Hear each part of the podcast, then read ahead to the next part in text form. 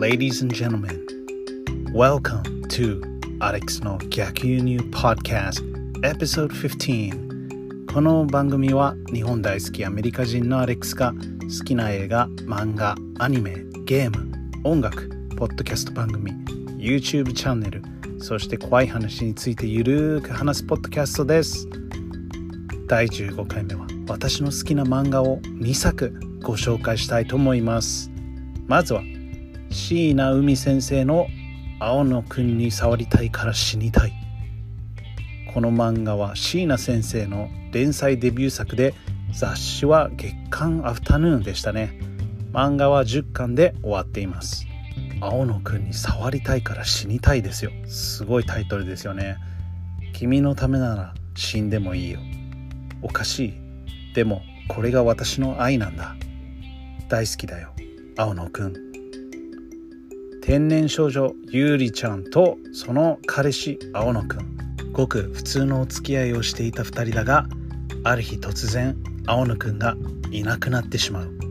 絶対に結ばれないし触れ合えない2人のデタラメで切実すぎるラブストーリーですね。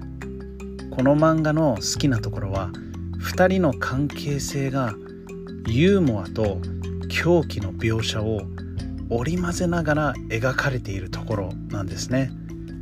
主人公のユーリがどう考えどう動くか予想できないところが他の作品にはない特徴だと思います。ラブコメかと思いきや本格ホラーへ変化していく展開がまた新しい。個人的に、まあ、絵はそこまで上手な方ではないかもしれませんがそこがまたいいんですよね。じわじわ来るんですよ。怖いのが。そしてどんどん真相に近づきどんどん怖くなっていきます。作者さんには青野くんのお母さんのモデルになった人が周りにいたのかなって思ってしまいますね。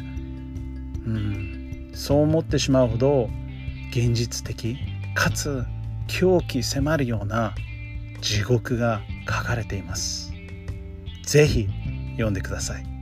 次に紹介するのは私が大好きな大好きな若杉君則先生の「明日の餌君だから」明日の餌なのかな？僕は明日の餌君だからと認識しています。勝手に、えー、週刊ヤングマガジンで連載していましたね。6月に最終巻である10巻が出ましたね。謎の人食い巨大生物に襲撃され学園に立てこもっている学生たちが毎日一人を化け物の餌としながらも生き延びていく姿を描くサバイバルギャグ漫画です。ギャグです。皆さん忘れないでくださいね。まあ、学園カースト最下位である主人公の笹塚壮太は毎日餌に指名されながらもなんとか生き延びている。この漫画はそうですね。好みが分かれると思います。はい。シリアス設定でありながらもコミカル要素も含まれている点に私は魅力を感じました。本当にあのギャグ漫画だと思って読んでください。だって若杉先生といえば「デトロイト・メタル・シティ」や「みんなエスパーだよ」そして「ライミングマン」の作者さんの漫画が好きな方にはおすすめできる作品ですね。私が好きな理由は、まあ、人が餌となった世界です。生き延びるために自分の体を犠牲にするもの。生き延びるために共に戦った戦友を裏切る者そして生き延びるために戦うものなどさまざまな生き延び方が描かれていました。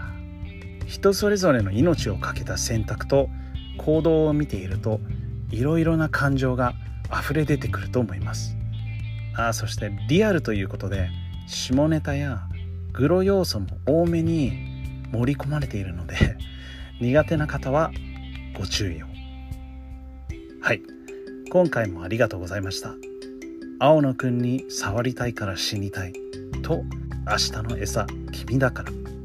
どうでしたか？もう読んだよって方。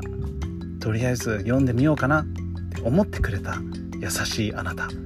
是非感想をお聞かせください皆様の意見や感想質問などは Twitter でハッシュタグシャープアレックスポッドキャストローマ字で ALEXPODCAST Alex Podcast でツイートしてください。ではでは、Thanks for listening. また。